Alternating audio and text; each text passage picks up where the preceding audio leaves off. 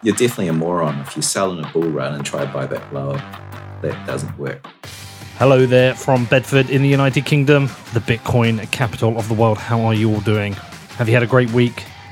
Bitcoin hitting another all-time high. You have to love a bull run, right? That and the Coinbase IPO, which to be honest, feels like a bit of a nothing burger now. I don't know. Maybe it's just me. I didn't seem to notice it too much. Anyway, welcome to the What Bitcoin Did podcast, which is brought to you by Gemini, the place I'm exclusively using for buying Bitcoin now. I'm your host, Peter McCormack, and today I've got Willy Woo back on the podcast, and we're going to be discussing the psychological barriers of Bitcoin hitting $100,000, amongst a few other things. But before that, I do have a message from my amazing show sponsors. And first up, we're going to kick off with Casa, the very best in Bitcoin security. And I am running a competition with Casa. I'm going to be giving away, alongside them, one of their platinum packages. So please do go and check out my Twitter. I've already retweeted the competition once, and I'm going to be tweeting about it again over the next few days. You don't want to miss out on this. It's an excellent package. It's a great prize. And if you haven't got your Bitcoin security shit sorted, you're definitely going to want to win this.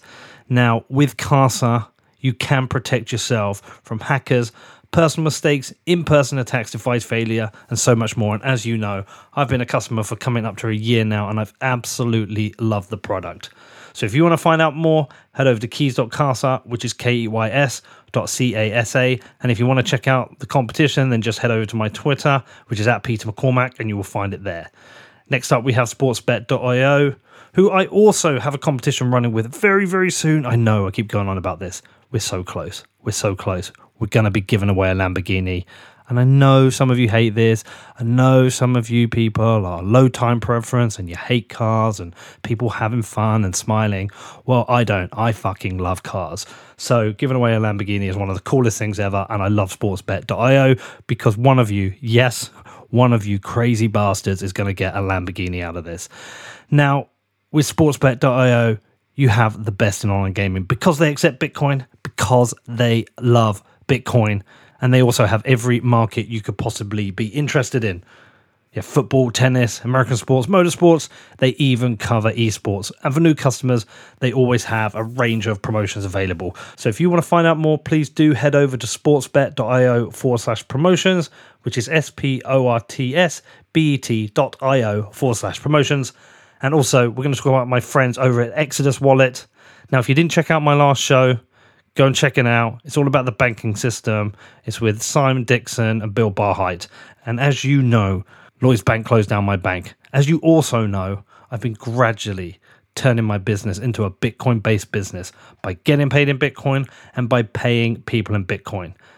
But I had this problem that at the end of each month, my amazing accountant would phone me up and she'd be like, Pete, who are you sending Bitcoin to? What's it for? Why don't you write this shit down? Stop ruining my life. So I had to get myself a wallet solution or some kind of solution to audit this. So every month, she wouldn't hate me so much. And when Exodus reached out, they're like, Pete, please do check out our wallet. I was like, you know what? I will.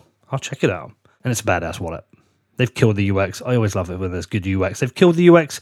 So I've signed up. I am now an Exodus user. And if you want to check it out, please do head over to exodus.com or search for Exodus in the Google or Apple app stores. Okay, on to the show with Willy Woo, back to give us an update on everything that's happened on-chain and in the market.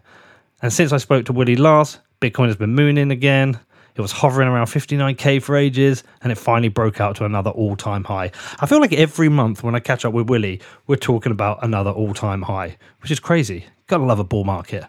We also then had the Coinbase IPO, which some people thought might lead up another run-up, but it seems to have been a bit of a nothing burger. I've not really tracked it.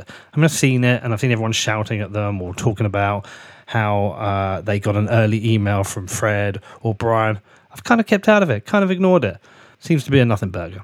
Anyway, it just seems a matter of time, though. We're going to hit 100k soon, right? It's coming. It's inevitable.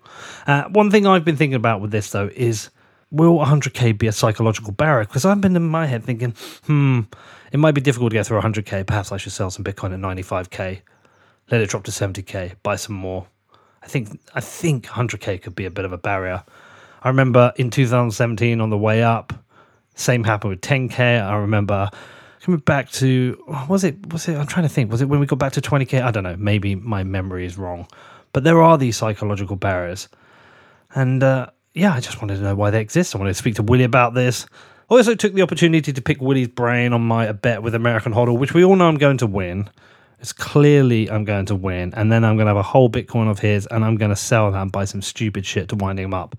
But I want to hedge it anyway, because I'm going to use this as a chance to learn about some trading strategies. So I wanted to find out if Willy had any good ideas for how I could hedge this bet. We also talk about a bunch of other things. You'll love it. Gotta love Willy, man. Every month he kills it. Anyway, onto the show. If you do want to reach out to me, it's hello@whatbitcoindid.com, or you can join my Telegram group. As you know, Defiance is rebranded to Hijack, and we're taking a 2-month break as we prep to relaunch it. Also, Never Edit is going to become Hijack News, and if you want to check that out now, please do head over to neveredit.com. Outside of that, have a lovely weekend. I love you all, and I'll see you all next week. Willy, man, how are you? Awesome. Awesome, Peter.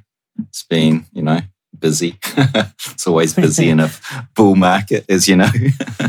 Man, it's... Yeah, it is. It is. I was chatting to someone recently saying, actually, I think I enjoy the bear market more. You get more work done. It's more productive. I spend so much time dealing with emails, spammers, scammers, shitty waste of time requests. Actually, someone messaged me the other day saying, love your shows with Willy. Can you give me his email? Because I want to ask him something. I was like, no.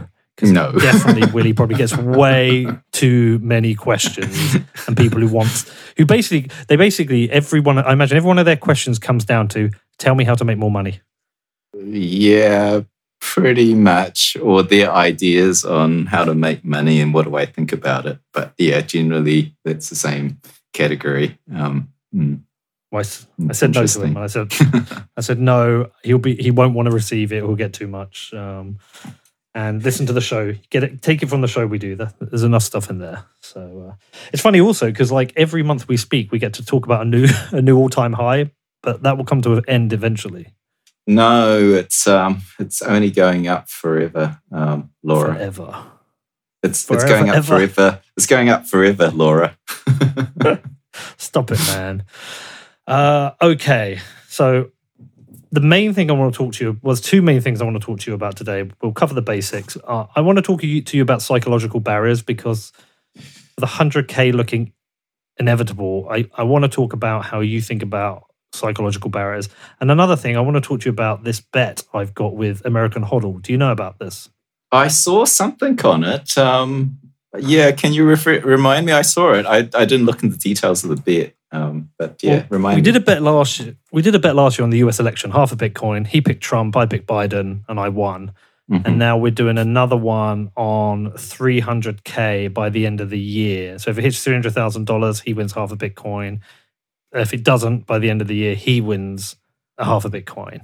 And it's quite interesting because you've gone from 250 to 300, looks like it'll beat it. So you as like a measure is quite an interesting one. But the market's pricing it differently from you, and I think I can hedge it. Oh, interesting. How are you hedging it? Options? I think so, yes, but that's what I got to ask you about. But I think so. Okay. Well, look, we'll come to both of those. Let's cover off the basics first. Okay, so another all-time high. Mm-hmm. You were waiting for us to break out 61K. Did this come ahead of time for you? Because... And do you think it was a Coinbase thing? It was a by the rumor pump? No, well, I put out in my letter that we'd test all-time highs over the 2 to 3 week phase, and right in the middle of that, like 2.5 weeks later, it did test it and it hovered underneath. It's really interesting in that, you know, when you get this kind of setup where it's been, you know, it's consolidating, essentially hitting the sort of 60-ish zone, and it's been going sideways for months, down, up, and then it creates this kind of triangle. And for traders, it's a technical trading pattern called an ascending triangle, and the probability of that breaking upward is quite high. I can't recall exactly what that is, but it is high. It's like above 66%. And so it's kind of, and it's a big one, right? It's going for months. So it's a brain dead, it's a really brain dead trade, because once it breaks above it, you've got a very high probability of it running. And so every time we got close to it, everyone went long on the derivative trading market. They went degenerate long. And so, of course, when that happens, it's very incentivized for people to take the other side of trade. So it really, right now, we broke it, but everyone's still very, very largely in long positions. So it's creating a lot of headwinds for us to move upwards. So it hit the top. It's been testing. I said anytime in the next 2 weeks, this thing can break. And I actually meant it any time within hours to 2 weeks, because 2 weeks is where the apex of that triangle hits, and you know that something's going to happen. Typically what happens in these trading patterns is they hit these support and resistance lines, and our resistance was flat at whatever it was, 61, 62,000. And then we had this support line that's trending upwards. So as time goes by, it's going higher and higher and higher. If it breaks below that, then you kind of break into a new pattern. And but it wasn't. It was holding very easily, that price line. And at the point where the two lines converge, you know something's going to happen. Very seldom does it run out sideways. So that was the next 2 weeks, and it broke. We had that kind of degenerate long position stuff happening, and it created headwinds. A lot of traders like to counter trade it. If everybody's in long positions, obviously, you can't stay in a long position for free. Just like, if you're buying a house on a mortgage, you're doing a long position on your house, essentially. You're just borrowing money from the bank to buy stuff you haven't already got. You're not actually paying for with real money. You're borrowing it. So it costs funding rates. And when those funding rates go really high, Mr. Professional Trader comes in and goes, oh, I can make, close to 300% per annum by going short and holding the Bitcoins. So a lot of people start to balance that off by going short. And then people also protect that line because what you can do is force the price downwards. And if you can force it down past a certain line in the sand, you can cause a liquidation. And it's just a trading strategy where you can counter trade everyone and take them home to the wreckers, essentially. So that's what we're currently doing. I've got a couple of questions on that. Yeah, does the triangle ascend, because essentially as time moves on, you've got less and less sellers at the lower prices? Are you essentially wiping out the different longs? The different stop losses at different points. I think for you to think of it in a price discovery, the market's a price discovery mechanism. And you've got long-term buyers coming in. Whenever it dips, someone buys the dip and says, I'll take that price, thank you very much. So it's rejecting any lower price because people do want to buy it. And so if you get this history of it, oh, I'll buy that, and then, oh, I'll buy that, and next higher price, you get this kind of pattern forming where this thing is discovering its natural price higher and higher. And certainly with Bitcoin being quite special, it's a market that's not at saturation. Publicly traded markets, commodities, gold, anything you can think of in the traditional world is at saturation. It's done its full penetration of its market base, people trading it. Whereas Bitcoin, of course, is in this hyperbolic curve upwards as people adopt it. And so we're currently something like 50,000 more people that you can see on the blockchain per day coming in to buy it for the first time. So that means probably around 150,000 people all told, including the exchanges. They're probably be seeing 150,000 people per day right now coming in. So obviously you've got these hordes of people coming in to buy it, and every dip you get, they're buying it. So you get these you'll see this sort of upward moving. Every dip is brought up higher, and that would be explaining this particular triangle within Bitcoin. Yeah, so... Right, that makes sense. I get it. Yeah, okay. So when you talk about people then counter-trading the longs, mm-hmm. who's actually doing that? And so you say they're taking up the shorts. So these are more professional sellers. And how do they how's the price get forced down to wipe out these degenerate long positions? You can scare wall people. I call it a scare wall. So essentially you put a big sell order and it's this big wall of death, right? Mm-hmm. And so particularly if you're a trader, you're going to buy the derivative and you're going to buy it thinking, okay, I'm going to buy it here and the price is going to rip upwards if it's a long position. And then I'm going to sell slightly above that, and I'm going to cash home. But when you suddenly see this big wall of death saying, I want to sell $10 million or $50 million or $100 million of Bitcoin, right at the price below where you bought, you're probably going to get scared because that free run upwards is probably less likely to happen because there's got to be someone that's going to take out that wall by buying $100 million of Bitcoin. And you might just decide you're going to exit your position. And you might, as you exit, that's called selling, right? Because you've just bought it. So that, like, someone who's got a large amount of capital, and these are derivative markets too. So say I've got like $10 million. That's a very small fund, very small hedge fund.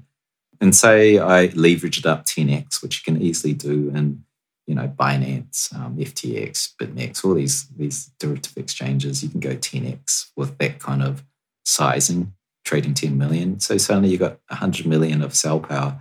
And you just call everyone's bluff. You just go, all right, 100 million, sell wall. Let's see who gets scared. If they keep buying into it, you probably will pull it. And, right. You're faking them down. But, sometimes they'll nibble into you. Yeah. So when I'm seeing, sometimes I go on the trading platforms and look at the charts and you just see, these walls appear and disappear quite quickly at times. Mm-hmm. Or is that basically what it is? Sometimes the wall isn't being eaten, it's just being pulled. Yeah, sometimes it gets pulled.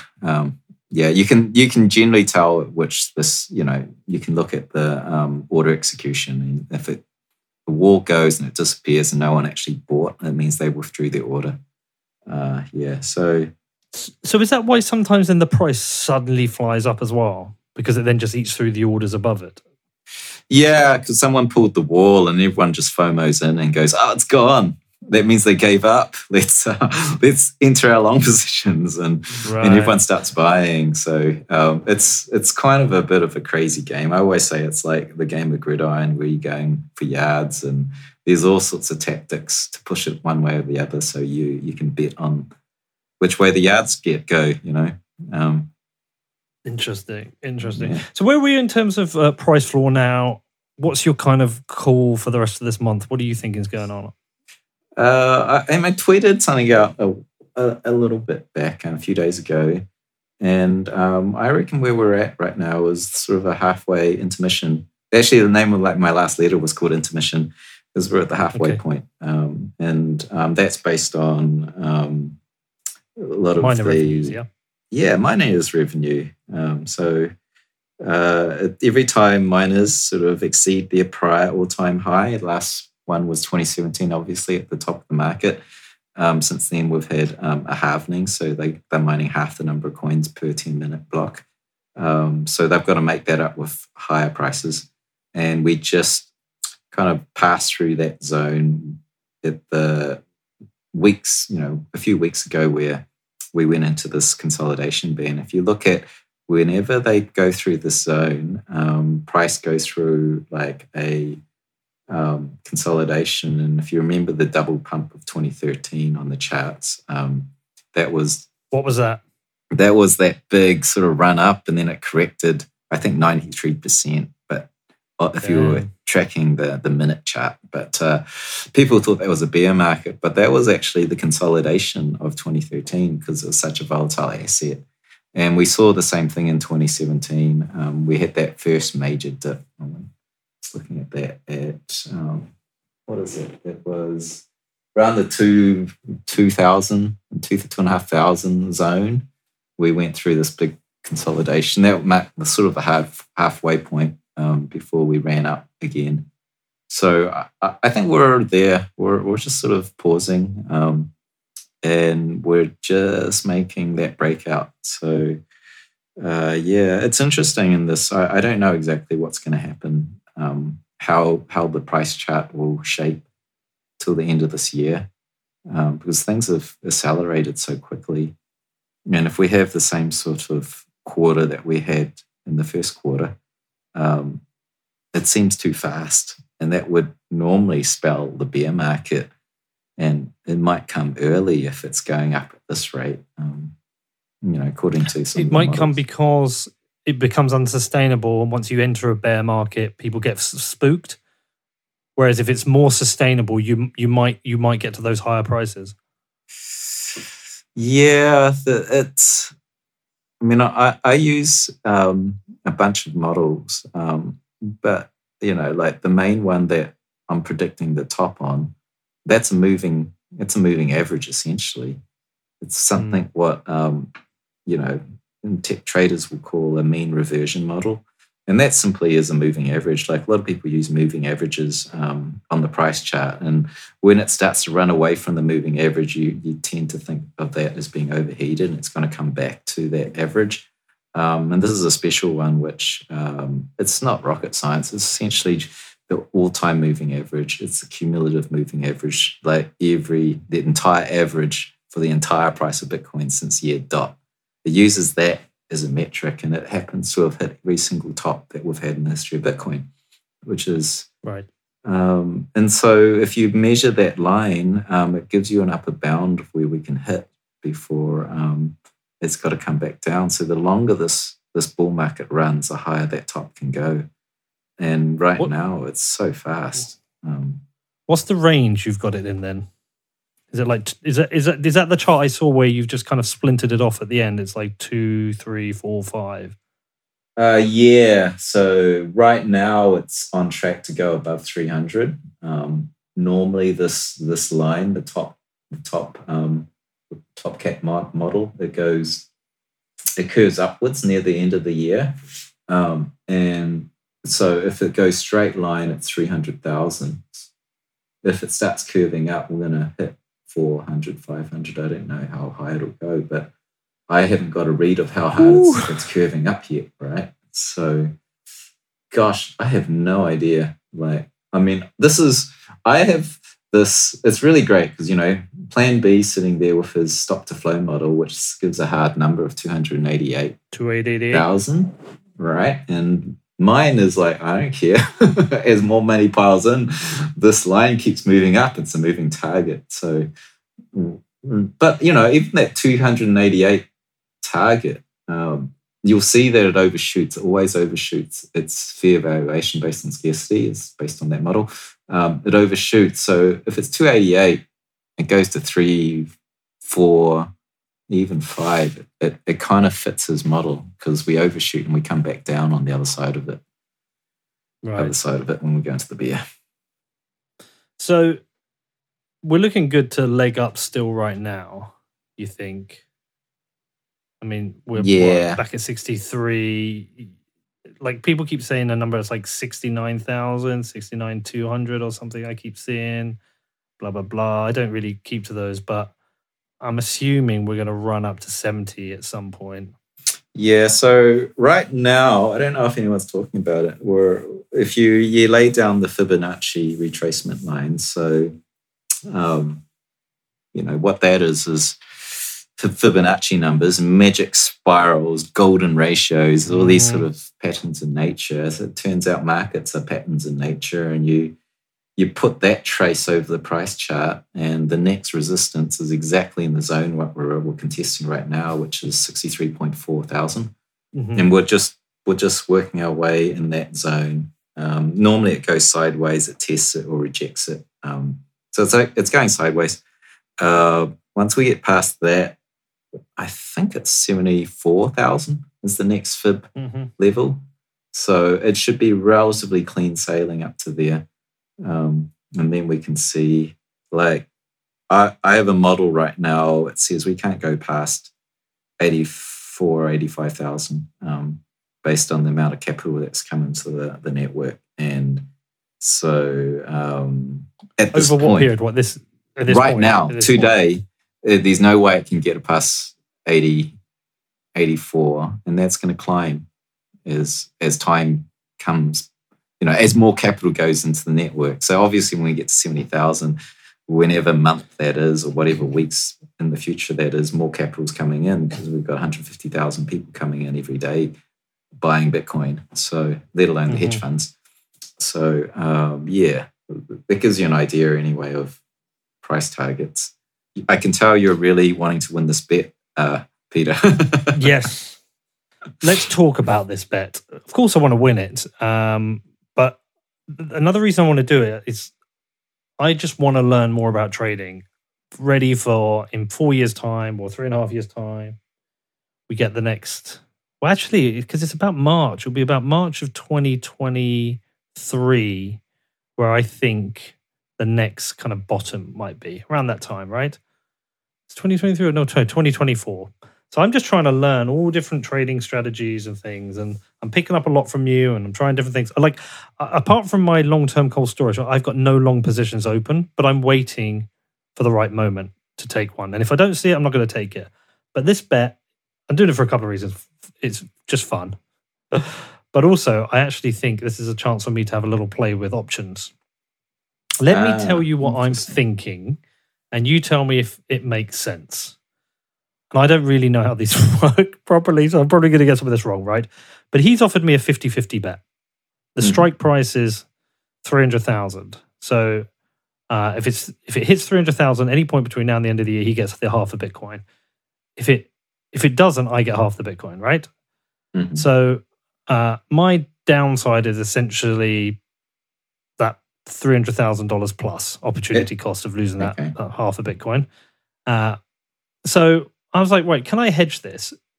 And for the small amount I understand about options, I was thinking, well, if I take out essentially three contracts, is that correct? Three contracts? Does three contracts represent three Bitcoin in value?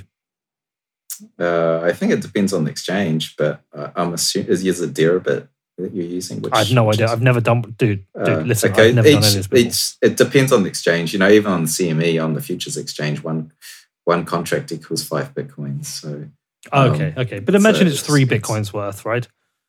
And I'm thinking if I take out 3, if it hits 300,000, if I take out 3 at a strike price of 200,000 and it hits 300,000, I've got essentially 3 Bitcoin of upside. So for 3, so say it hits 200, you're saying if it's are you buying a put or a call option? You're buying a put. I'm buying a. You tell me. I thought I'm buying a call. This I don't know anything. Okay, so a call option is an option. Like a call option is an option to buy the asset like at an agreed price, your strike price, at a such and such date, right? And so obviously, if you're going to say you buy a call option at 200,000, and the price goes to 300,000, that means that your call option is roughly worth 100,000. Because you've got the option to buy that contract and so forth. And the put option is the opposite. You can you have the option to sell that contract, the option to sell Bitcoin at $200,000. And so, like, if the price was, say, you'd never execute that if it's 300. Why would you want to sell at 200? Yeah. So basically, it's out of the money. You don't want to execute it. And if it's, say, underperforming as 100,000. Then that contract's worth 100,000 because you've got the option to sell it at 200. And so you're currently betting it's going over 300,000. No, I'm betting it's not going over. Oh, you're saying it's not going over 300? Yeah. Ah, okay. So you want a call option is what you want. So I think a call option at 200. If I take out 3 Bitcoin worth, then if it goes to 300,000, then I've got 300,000 of profit. So say so what's your strike price? Your strike price is 200. If I say 200, yeah. Okay, so let's say the price goes to 300,000. You've got those three contracts. Is mm-hmm. It's each one of those contracts is worth $100,000, right? Because mm-hmm. you've got the option to buy Bitcoin at 200,000, and now it's 300, so it's worth 100,000 per contract. So you've got essentially $300,000 in that contract value if it hits 300,000. Which, yeah, and essentially, because my bet's only half a Bitcoin, I'll only be losing 150,000 if it strikes 300,000. Exactly. So you're over-hedging. If it hits 300,000, you're over-hedging. You're going to make a profit at that point. Yeah. So And how much is the contract costing? Those three contracts. I don't know. Do you want to have a look? You would know where to look these up. I wouldn't have an idea. I don't know. I don't trade options. But like, okay, so would you hedge this a different way? It's definitely the way to do it. It's just that you don't even know. You'd have to run it across a spreadsheet, because what if it goes to 400,000? Now you've made 600,000, and you're really in the money. Then you're like totally profiting. But what if it hits 250? You lose him, but if it hits 250, I win off him, and I'm still ahead in my contracts. Oh yeah, exactly. So I'd say you're over-hedging at that point, but you don't really know exactly how much you're going to make until you know the final price, and so you just have to run a whole possibility grid of going, if it goes to this price, this is how much I make, and so forth. And you just got to be happy. Like know at a certain point you're not covered. Yeah. So I've got that table, and I've got it mapped to show these lines of where I win and lose. And basically, the only place I lose is I'm losing initially on the bet, because I've already paid out the money on the contracts. Yeah, so you've lost the use of that money. True, I've lost the use of that money. And but it's an insurance policy, is what you're essentially looking at. Yeah, it should be small, right? Well, say we get to the end of the year, and Bitcoin's still at $60,000, right? Mm-hmm. I've gained half a Bitcoin from him, and I've gained $60,000, but I've lost whatever those contracts have cost me. Mm-hmm. Exactly. So I've actually gained 30,000 contracts. Yeah, they should be cheap though. Well, that's the thing I want to ask you, because you're predicting 300,000. Yet the price of these contracts are quite cheap at 200,000. Is that because people doubt it, or is it because these things reprice as they go?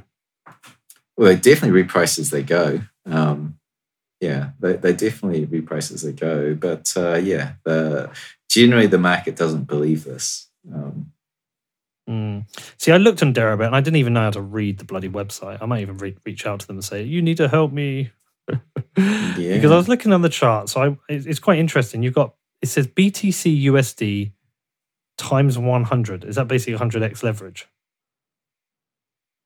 But I just see an order book. Right? I need to look at it. I don't actually trade on Deribit. I haven't traded options since 2014 on Bitcoin, and I got out really quick because it was so illiquid back then. It was when Deribit was just starting out. So you're in the options area, are you? And BTC options, 31st December 2021. But everything seems to here to be priced in bitcoins. I've got no idea how to even read this page. Strike 32. Oh, here we go. Strike 300,000. Here we go. December 31st. And the bid is. Oh no! Actually, I want 200,000. 8,200. Is that correct? I'm still trying to load it. 8,200. Yeah, for the cost. $8,200. So that's pretty expensive, eh? So you're going to have to spend $24,000. Are you kidding me? You're going to spend half a Bitcoin on these contracts? Well, but I'm not going to spend half a Bitcoin on the contract. I'm going to spend $24,000. Yeah, so of liquid cash. Yeah, but equivalent of 0.8 that's so times three. But you're over hedging, from what I can tell. But I guess what you're saying is that my opportunity cost is to buy half a Bitcoin or have those options, because I could just buy half a Bitcoin and own that. Yeah, well, right now, if it's $63,000 of Bitcoin per Bitcoin, it's going to cost you 0.4 Bitcoins to buy those three contracts. So I could just buy the 300,000. My worry about buying 300,000, Willie, is that it shoots up to 300,000 in October and then drops, and I'm still holding this contract until the end of December. No, you're not, because you can sell it at any time. You don't have to, this is the same with futures. When you see that date, that's a contract that you're betting on, right? But you can sell it to someone else and they'll take on that bet. And there's a live market for that bet, that contract. That's like a common misconception. Like when you're trading futures, Bitcoins are quite interesting in that we've got the perpetual swap, which doesn't have an expiry. But generally, we also have the quarterly futures. Every quarter, the contract expires. And but you don't have to hold the contract to the expiry because... Right, okay. Just think of it as an altcoin. Hold on, I might be reading this wrong. Because there's two, I've got no idea to read this stuff. There's two bids and asks, right? Mm-hmm. There's a bid of $2,000 for the 300,000 contract. And then there's another bid of 11,000. What?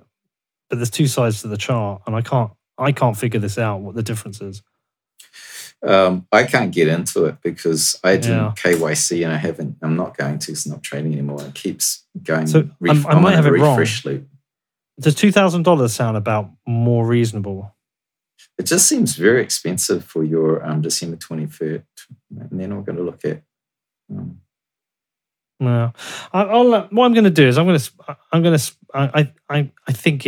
to speak to a couple of people actually just try and get my head around this. But the point being is I'm going to hedge it with options.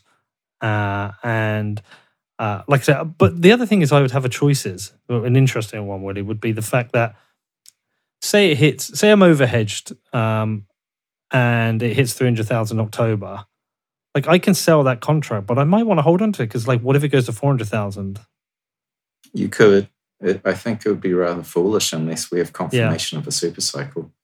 I can hedge the bet. Yeah, you could hedge it.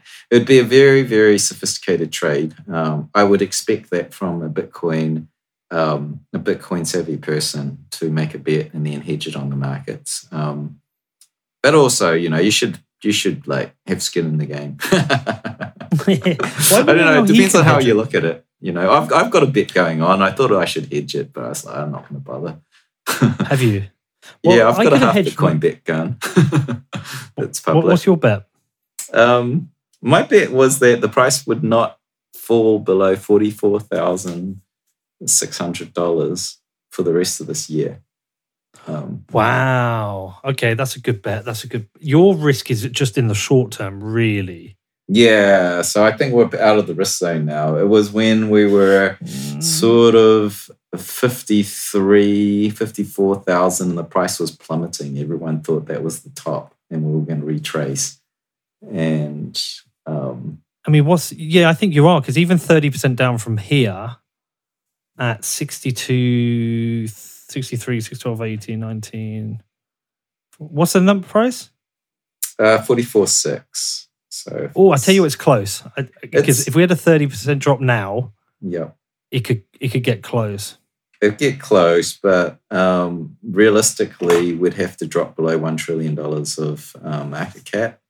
And right, okay. 12, as of yesterday, it's probably higher. It's probably over 13% now. Over 12.5% of the Bitcoin monetary supply has moved. All the Bitcoins in existence and has moved. 12.5% of them have moved above $1 trillion of market cap, which really validates that we're a $1 trillion asset class and we're not going back. So that's a $53,000 zone. $53,500 is $1 trillion market cap. So you're going to break down that price validation. It's very hard to... Who's the other side of the bet? Now. I have to look it up. It he's got a podcast channel. I'll just have a look. Have you locked the money up in a multi-sig? Yeah, we didn't. We actually Fluffy Pony's holding it for both of us. I figure he won't run away with the money. No, as long as you got someone like I did the one for Udi and another guy online. I had two other Trump bets, which actually I've got one with Giacomo I've not called in yet, and they were just based on trust. And one of them, this is really incredible. So one of them, it was a 0.01 Bitcoin. It was like a small bet, and he got banned from Twitter, lost the bet, disappeared. But he then came and found me and said, "Look, I know I've lost the bet. I've been banned from Twitter." Like he was a non-account, right? And he came and found me and paid his bet. He could have disappeared, not paid it. It's kind of impressed by that. I think that you want to do this as well. There's so many people want to exit. We want to play for the long game, eh? Build a rep. Okay, let's have a look. It's this Jacked Trades is the guy. He's on Twitter. Podcast channel. Yeah, Jacked Trades. JAT. No, Jacked. As in you're jacked. I'll send you the link. Oh, Jacked. I think I've got him. I wasn't planning to make this public, but I guess it is now. Jesus, he is ripped. God, his arms are bigger than my legs. Oh, wait, I haven't checked his photo. All right. You don't want to mess with him. Maybe I should lose his bet just so he doesn't beat me up. Yeah. Wow. That guy's... Did you see him? What? That's nuts. Yeah. What's he doing in crypto? He should be on Hollywood or something. He's rich, good looking, and jacked. Fuck that guy. There must be something wrong with him. All right, well, listen, when's your bet? Your bet's till the end of the year. Mine's till the end of the year. You and me might have a half... We might have a half Bitcoin party. Yeah, we might, eh? That'd be fun. Next up, I talk to Willy more about psychological resistance. But before that, I do have a message from my amazing show sponsors. And we're going to kick off with BlockFi, with my friends Zach and Flory over in New York City, crushing it as ever. Now, with BlockFi imminently launching their rewards Visa credit card, I'm getting super excited for this product. I mean, how cool is this, right? Everywhere you go, everywhere you shop, whether you're down at Tesco's getting yourself a macaroni cheese, or if you're at Starbucks getting yourself a frappuccino, wherever you're going, you just swipe that card and you stack more sats.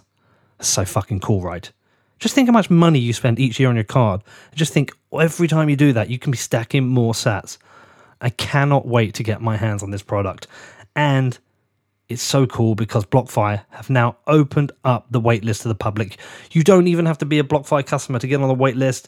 All you need to do is head over to blockfi.com and register, and you will be able to get on the waitlist for their product and earn 1.5 rewards rate in Bitcoin on all card purchases. How fucking cool is that? That's fucking cool, right? Okay, head over to blockfi.com, which is BLOCKFI.com. Next up, we have Ledger, and I've just recorded a show with Pascal and Matt from Ledger. A bunch of you had questions. We know what happened previously. A bunch of you had questions and you wanted to put them. So I did an AMA. I scooped up the questions. I got them on the show and we've recorded it. And that's going to be out next week. Now, listen, I do love Ledger because I love the product. I am a customer. I've been a customer for 4 years and I'm staying a customer. The Ledger Nano S I bought 4 years ago. It still works perfectly for me today. But the reason I love Ledger is their product is so easy to use. And look, some of this Bitcoin shit is difficult, right? Some of it's a bit complicated. Some people struggle with it. But the Nano S is so easy to use. And it also connects to their Ledger Live, which makes it so simple and easy for managing your Bitcoin. Also, if you've got an Android phone, you can connect that to your Nano S to manage your Bitcoin on the go. So listen, if you want to find out more, just head over to ledger.com, which is LEDGER.com. And we're going to finish off today with Gemini, my new exchange sponsor, who I'm working with and exclusively using for buying and selling Bitcoin. When I was selling, who the fuck is selling right now? So I'm basically using it just for buying Bitcoin. Now, I've been super impressed with the product. I've signed up for their DCA. I've been buying the dips. The app, oh my God, just download the app. It is so easy to use. It's making me more irresponsible with Bitcoin. Basically, everywhere I'm going, I'm like, hey, check out this app. Look, I'm buying more Bitcoin. I'm buying so much Bitcoin. Thank you, Gemini. Now, they are also sponsoring devs. So I want to say a big thanks to Tyler and Camden because I've approached them with ideas and they're just nailing it. They're sponsoring devs. They're getting behind projects. And they're like, Pete, if you have an idea, come to us. We're open ears. We want to talk about it. We are willing to listen. So I'm looking forward to this year, working with the whole Gemini team, working with Tyler, working with Cameron, doing some good stuff with Bitcoin. Now, if you want to find out more, please do head over to Gemini.com, which is Gemini.com. So the other thing I want to ask you about these psychological levels. And do they exist? Are they real? Blah, blah, blah. Because I seem to remember 10,000 being an issue. I seem to remember getting back over all-time highs also being an issue. 50,000, I'm pretty sure we bounced off. And I'm thinking 100,000 to come in. Is that going to be some kind of firm, hard level of resistance? Will, you know, is that a natural place for people to start thinking, oh, I should sell a bit here? You know, what tends to happen around these psychological levels, or am I overthinking it? I think it does happen. I first saw it in when it was breaking like 1 cent. And no, just kidding. It definitely at $1,000, it was resistance. And I remember also seeing that like 10,000. Yep, we had that. And remember like in the bear season of 2018, we had the $100 million resistance. And that was psychological too. And that was really that sort of, I think it was that 6,000. $100 million market cap, right? So there was... I don't remember that. That was 2018. That would have been $100 billion. That was about wasn't it like $6,000 Bitcoin as it was coming down from the 2017 high. Remember, that would be $100 billion, not $100 million. Oh, sorry, $100 billion. Yeah. That's 3 zeros. What's 3 zeros? Sorry, 1 trillion wasn't that much. We didn't see much resistance on 1 trillion. What? No, we did. We consolidated right on it. We've been on it for months. So, yeah, 55K. I remember tweeting this like at 20,000 or something, saying 55K is the next target because that's $1 trillion. And it's been like doing that for ages.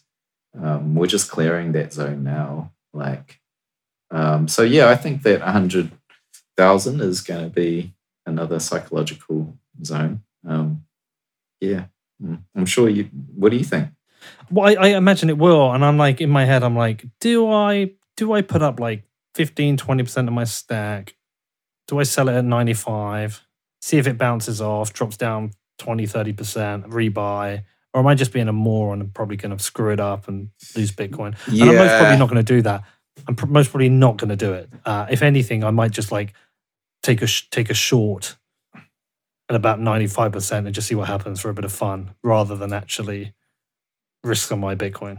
Yeah, this is really this opens up to an interesting topic. You're definitely a moron if you trying to sell a top, sell in a bull run and try to buy back lower. That doesn't work.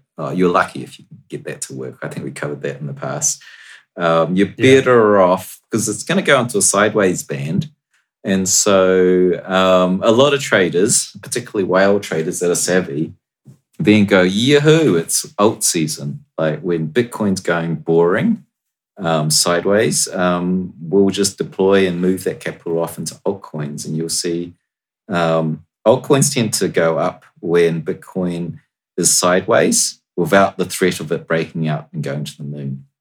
Because when it's about to break out into the moon and go into the moon, whales aren't going to risk that and go into altcoins. But if it looks like it's range bound for a while, they'll go into altcoins and we get your alt season.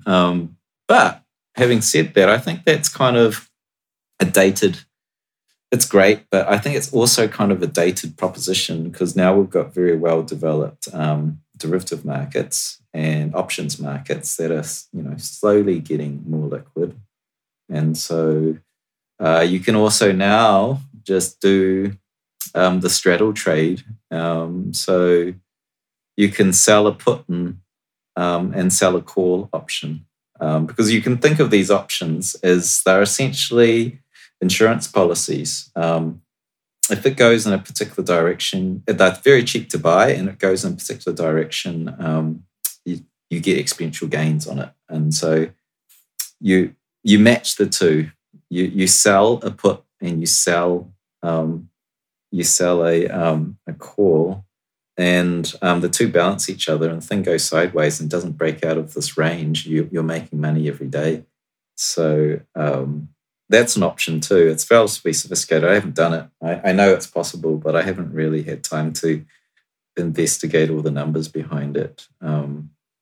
But like, it's interesting in this cycle, this bull cycle, that Bitcoin, with its immense liquidity and all of the derivative markets we've got. Traditionally, what we've had in crypto is people using altcoins as substitutes for what you can do now, you know. So if it's a bull market, rather than buy, you know, XRP, Ethereum or whatnot, thinking you're going to get a higher run up in the bull market than just holding Bitcoin, you can just buy this other kind of shitcoin. And that's called a derivatives contract, you know. So, you know, a quarterly contract that goes long on Bitcoin. And so if you do 1x leverage, you get double the return. If you go 3x, then you get triple. And that really competes with something like Ethereum. Right. Yeah. Are you trading altcoins, or do you just keep it all to Bitcoin? No, I don't trade altcoins. I trade them a little. I've traded a little bit of DeFi to learn about it. Last 2017, I was degenerately trading altcoins, like ridiculous. Like, I think at one point it was 90% in altcoins because it was just a crazy altcoin tulip bubble. Dude, I did it. And I did really well for 8 months and then really badly. Yeah, I mean, once the bear side of it, all the liquidity dries up and you're screwed because you can't sell out your positions. And, you know, and altcoins are like, you need to know what you're doing. Like, each coin has its own thing going on. And you've got all these Telegram channels and all these whatever, Discord, Slack channels. And you got to have endless amounts of time to understand exactly what's happening with each altcoin, whether they're introducing this or that in their monetary policy. And so no, this cycle, the only thing I really trade is Bitcoin because I don't need to understand what's happening with Ethereum. I don't need to understand they're going to version 2 and there's the staking reward and they're going to burn you know, the miners reward, they're going to burn token, all these dynamics. Every altcoin has some sort of scheme in their tokenomics to push the price up. And so all I need to do is read Bitcoin and get very, very, very good at trading that one asset, and I leverage it, and then I'm good, right? I don't have to buy Ethereum. Like, if I buy Ethereum and I'm trading Ethereum, well, I still have to know what Bitcoin's doing because Ethereum orbits Bitcoin and every altcoin orbits Bitcoin. So if you're trading altcoins properly, you need to know what's going on in your asset class, which is, you know, the altcoin of your pick. And then you're really looking at Bitcoin because it's like two planets in gravity lock, and the little coin is in gravity lock with Bitcoin's movements. And so it's much more of a complex, it's a two orders of, you know, two degrees of investigation there. It's much more complex. So I can do this really simple thing, which is read capital flows into Bitcoin and get very good at it. And I can go up or down on that. If Ethereum, like, I can do on-chain analysis on that, and I can read capital flows into Ethereum, and it won't obey it. Because suddenly, if Bitcoin's going the other direction, it doesn't matter what the capital flow into that coin is. It's being pulled down by Bitcoin or pulled up by it. Right. So it's simpler for me to trade a long position on Bitcoin, and I don't need an altcoin anymore. Can I ask you, in terms of your strategy, you might not want to share this, but what percentage do you just like sit there as a stack, ride out the market, and what percentage is your like trading, play, leverage, try and outperform the market stuff? Or is it all that? It varies. It varies. The minimum is 15%. The maximum is 30, even 30. No, 30 is maybe just above 30. When it gets above 30, I pull out and recalibrate, and I bring it back down to about 20 or 15. So it's like my profit take, and I put it back into my stack. So that's not recommended for new traders, by the way. And it's not recommended by normal technical traders. Like I think the norm is 10 to 20, but I trade differently because I'm trading what I do, which is on-chain capital flows. And they're very long-term trades over multiple weeks. And it's demand and supply based from fundamentals. And it's, you know, pretty much around 90% reliable, and that 10% where it's not reliable, it doesn't swing the other way quickly. I can check in on it on a daily basis, and then I can reduce my position or whatnot. So it's so the leverage is very low. I don't usually go much more than 1x, which means that the price can go to half, and I don't get liquidated. Or it has to be, you know. So basically, it's got to be a black swan event. And then I'm in danger of liquidation. But I just sleep at night with this thing going. Really, yeah, there's no. Typically when traders trade, they go, "Wow, I think it's going to go up, and if it goes against me, I'll step my stop loss here, and I'll exit the trade.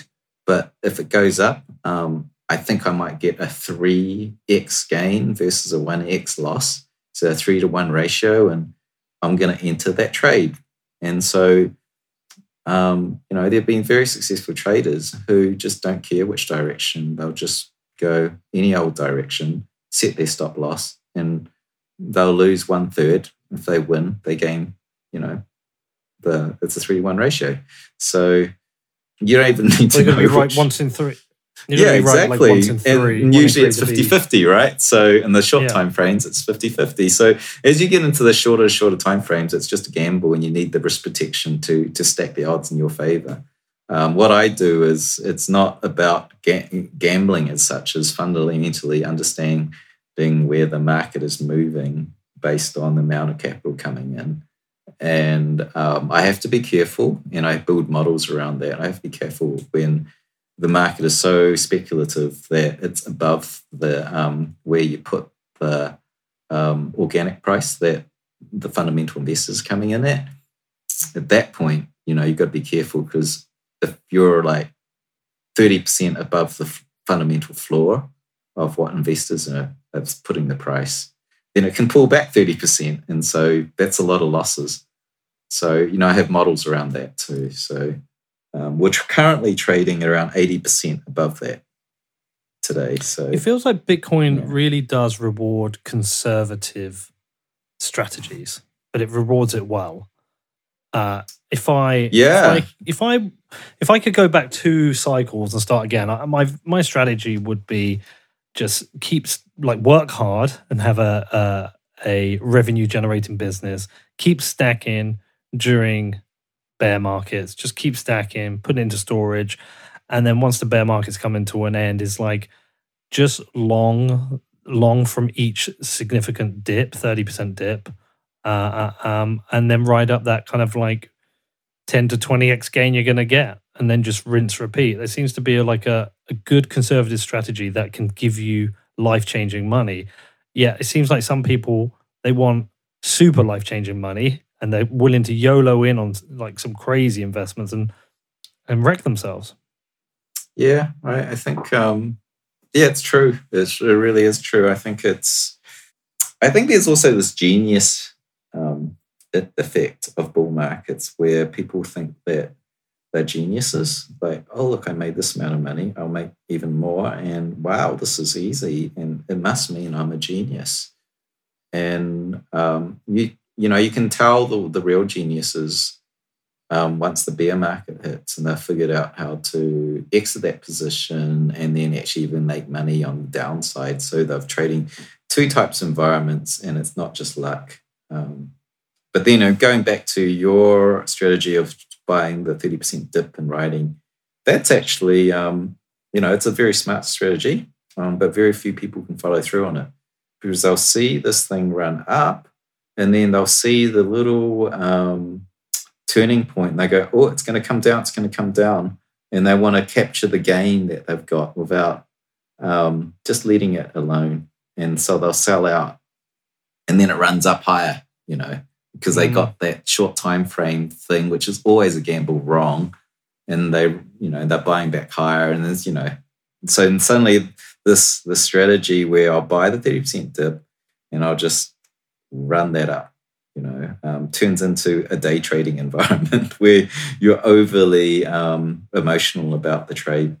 And ultimately, this, you know, this goes back to the psychological barrier. Everything's just emotion. Like, oh, it can't possibly be worth $100,000. That's wrong. And so, you know, it impacts the market. Well, there is that thing also, Willy, where you feel obliged to make a trade, which I've been quite good during this bull market. As I said, I was just I'm just playing around on this plus 500 account, and I essentially doubled the 2,000 I put in, and it was just play money. I've lost about 500 again, but that was more because each of these contracts you take out has expires on a week, and I didn't renew. So I had the recent one I dropped down. I didn't renew it. So I went into the trade at the wrong point. It wasn't a 30% dip. I was just certain it was going to go up. I didn't renew and I dropped down, and I should have renewed and I would have taken up to the 64, well, where we are now. So I've missed that one. And now I'm right now, I think it's going to go up, but I'm not entering because there isn't a 30% dip. So I'm just like waiting. And I accept there's like 5, 6 maybe trades in 12 months on that. But it is, you get itchy fingers. You're like, I just want to make a trade. I want to make a fucking trade. Yeah, it's like crack cocaine, right? It's crack cocaine. It is, man. I want that feeling. Yeah. But give me the run up. You know, and that's the big thing a lot of traders say is that it teaches patience. It teaches patience. It rewards patience. What's that? It also rewards patience, I think. Yeah, rewards patience. It rewards like being zen, detached from your emotions. I think, like sometimes I still enjoy the days that I make money over the days I lose money, and I go, that's a warning sign. You know, it sounds funny, but it's a warning sign. That means that. That's a weakness. Like if I didn't care if I made money, I lost money. That's as strong as you can get as a trader because you're totally rational. You're not influenced by emotion. So yeah, a lot of it's just human emotion. Fear and greed, and too many people have been wiped out by that. I could have been completely wiped out in 2018. I had enough left over to keep going, and it's definitely a more healthy position now. Just being patient. Just this kind of translates to investors who aren't even trading. I can tell a new person in Bitcoin because first they go, "What price do you think it's going to go to?" And they're thinking, "I'm going to buy here and I'm going to sell there." So they've bought it as an investment. They put it into their wallet. But they're already thinking, I'm going to sell at this point. So it is actually a trade. And then you get to this maturity, and you'll see this from all of the long time, you know, Bitcoiners. And they really understand fully what they've bought. And they're going, no, this is the real deal. I'm in it to the end game because I'm backing this technology. And then you know that they're making a rational play. And they're not swayed by emotion. And they're the ones that are going to win big time. Coinbase went IPO just, you know, yesterday. And my friend sent me a screen capture and he bought 10 Bitcoins at $155 back in 2013. I think it was. Was it 2013 or 2012? 2013. So I think that might have been 2012. Maybe early 2013. It was early 2013. So he bought it for $15, right? And so say he went big, it's 2013. You maybe put $15,000 into it and bought like 1,000 Bitcoins at that price. No, you wouldn't get it $15 in 2013. Maybe 12. 2000. Maybe it was 2012. Was it? Yeah, I think I bought my first one at the end of 2012, and it was like $80. $80. Oh, really? Well. Yeah. That was to buy drugs. Yeah, that's the thing. I often joke, I got into Bitcoin because of drugs. I thought it made a good story. Yeah, you're right. It must have been. Yeah. At the very beginning, it was $13 in 2013. Yeah, it might have been at the very beginning. Yeah. Maybe I missed it. Before the first of the double pumps. Yeah, totally. There wasn't much difference between late 2012 and 2013, but like. So say you spent $15,000 buying 1,000 Bitcoins. And say he's going to hold that for a good proper dozen years. And so now it's year 2025, tail end of 2025. So 12, 13 years. He'd be a billionaire with a $15,000 investment. He'd be a billionaire, right? Because stock to flow models, what we're projecting, the amount of adoption, you'll be $1 million per coin will happen in the next 4 to 5 years. And so I guarantee you 99.9% of people that bought $15,000 of Bitcoin at $15 each would not hold that through that years. They'll take profit all the way. Yeah. So there's no chance. So like you see photos of people buying the stuff and you go, oh yeah, you just know that like majority of those coins have now been sold off and it's been distributed. Which is also a good thing for the network, right? You want a good distribution of coins. So like how many of your coins you did you keep? I guess you bought them and spent them immediately, because you were using back in then, it was purely because somebody introduced me to the Silk Road and I was buying it to buy drugs. And then when the Silk Road went down, I had a certain amount on there. I couldn't tell you. It might have been one or two, right? So that they were gone. And then I was just trading some CFDs. And I forgot about it. I just, no interest. Just forgot about Bitcoin. Like it did that run up and then to 1,200 and then dropped. And then I've talked about this. I used to keep checking the price and thinking, oh, this shit's dying. But I'd never really looked into Bitcoin. I didn't really know what it was. It was just this internet money thing. And then it started to go back up. And it was only when I had to, I've talked about this a million times, but buy something for my mum that I got back into it. But I've admitted this. I think when I used to keep this spreadsheet, maybe we talked about this on our last one or with somebody else, but like I had, in terms of Bitcoin and altcoins, peak 2017, I had 182 Bitcoin in value, and then just lost most of it because I ended up in low liquidity shitcoins. Yeah, just went in 2018 and just had things like Neblio and just storage and all this stupid and you'd be on this just low liquidity exchanges trying to sell them and you just get nothing for them. And so you're like, oh, it'll come back. So you hold it longer and then, blew it all. But you know what? It taught me so many lessons, Willie. And of course, I don't have as much Bitcoin as I had then, but I've got enough for what I need. And I certainly won't make that mistake again. Yeah, I think that's it. It's, if you make your money and keep it, it's just luck. Like if you make your money like that and you manage to I don't know. It's just very few people. Like it's almost like you just need to lose a lot of money before you learn in this crypto game. There's so many. I have done a lot of. I haven't been scammed. Oh, maybe I did get exit scammed when an exchange that went down. They exit scammed. I never got like send me a Bitcoin, I'll send you two back. I haven't done anything outrageous like that, but I've definitely I invested in Gigawatt, which was a mining outfit, it was the biggest outfit in North America. I even flew there, checked out everything. And that to me was going to be, oh, okay, it's like real estate. I'm buying mining infrastructure I can collect rent on it because I need to get out of Bitcoin at this top.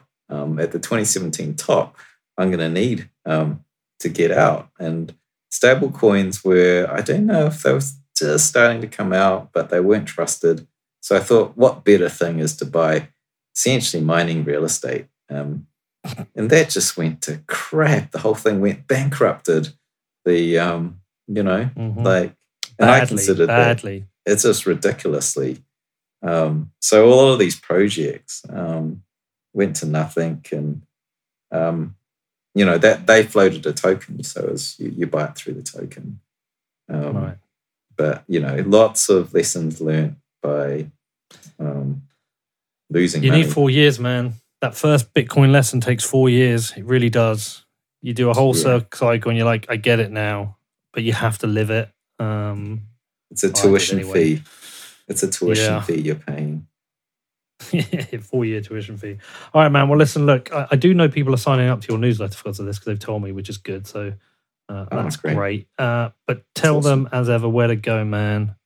Okay, probably the best and easiest is to visit me on Twitter, Woonomic, on Twitter, and it links from there on my profile page. It goes to my newsletter feed. It also goes to my Woobull charts site where a lot of the models that I tweet out and is on that site if you want to check the live charts. Well, sign up, people. It's $50 a month. I have it. It's the best $50 I spend a month in terms of anything I subscribe to. So I'll put that on the show notes. Really appreciate you as ever, man. Very exciting. Hopefully. Well, I'm expecting next month we'll be talking and we'll be over 70K. Let's hope. Let's find out. Fingers crossed, bro. All right, listen, take care. See you soon, bro. Okay, Peter. Catch you next time. All right. How good was that? You got to love it, right? It sounds like Willy thinks we'll be bouncing around this area for a while. But the longer we consolidate, the higher we go. And in the long run, that doesn't sound too bad, right? Let's coil this spring up. Let's bounce it up. Let's bounce up through 100K. Let's get up to $299,000 by the end of the year. Let me win my bet with HODL. And then we can smash through that next year. Now, hedging my bet with HODL sounds a bit harder than I first thought. As I just don't know what the hell I'm doing. I don't know what options trading are. I'm going to have to speak to somebody. I'm going to have to get some help with this. But it is something I'm definitely going to look into a little bit more. Maybe I will get an options trade on the show to talk me through it. Is that something you want to hear about? If you think you want to hear about that, do reach out to me. You've got my email address. It's hello@whatbitcoindid.com. Or you can also jump into my Telegram group. That's mainly managed by the amazing Ben Prentice. I do reply to all my emails, by the way. Holy shit, I'm getting a lot of them. It's like, I can't even tell you how many again, but I do take the time to reply. So please do get in touch if you want to reach out to me. Also, if you like the show, if you listen every week, you're like, oh my God, I love Pete's show. This is amazing. And you haven't left me a review on iTunes. You're out of order, to be honest. So you know what you need to do. Head over to Apple Podcasts. Go and leave me a 5-star review. Or just leave me a 1-star review. If you think the show's shit, just look, the show's shit. Here's 1 star. But if you like it, please do. Come give me a 5-star review. Really helps. Helps with the listings. And also, basically, I just want to be bigger than Pomp. And most of the time, I'm beating him. But I want to crush his face. I want to take his face and I want to wipe it in the dirt. So if you want to help me crush Pomp, please go and leave me a 5-star review. Also, tell all your friends about the show and tell them not to listen to Pomp. Just be like, yeah, Pomp's a load of shit. Pete's the best. And tell them to listen to my show. I think we all know that's the thing you need to do. Outside of that, if you are interested in my other show, Defiance, I've told you, it's taken a short break. We've rebranded as Hijack, and it's going to be coming back soon. And also, if you want to check out my daily email newsletter, that's at neveredit.com. Apart from that, have a great weekend. I love you all, and I will see you all next week.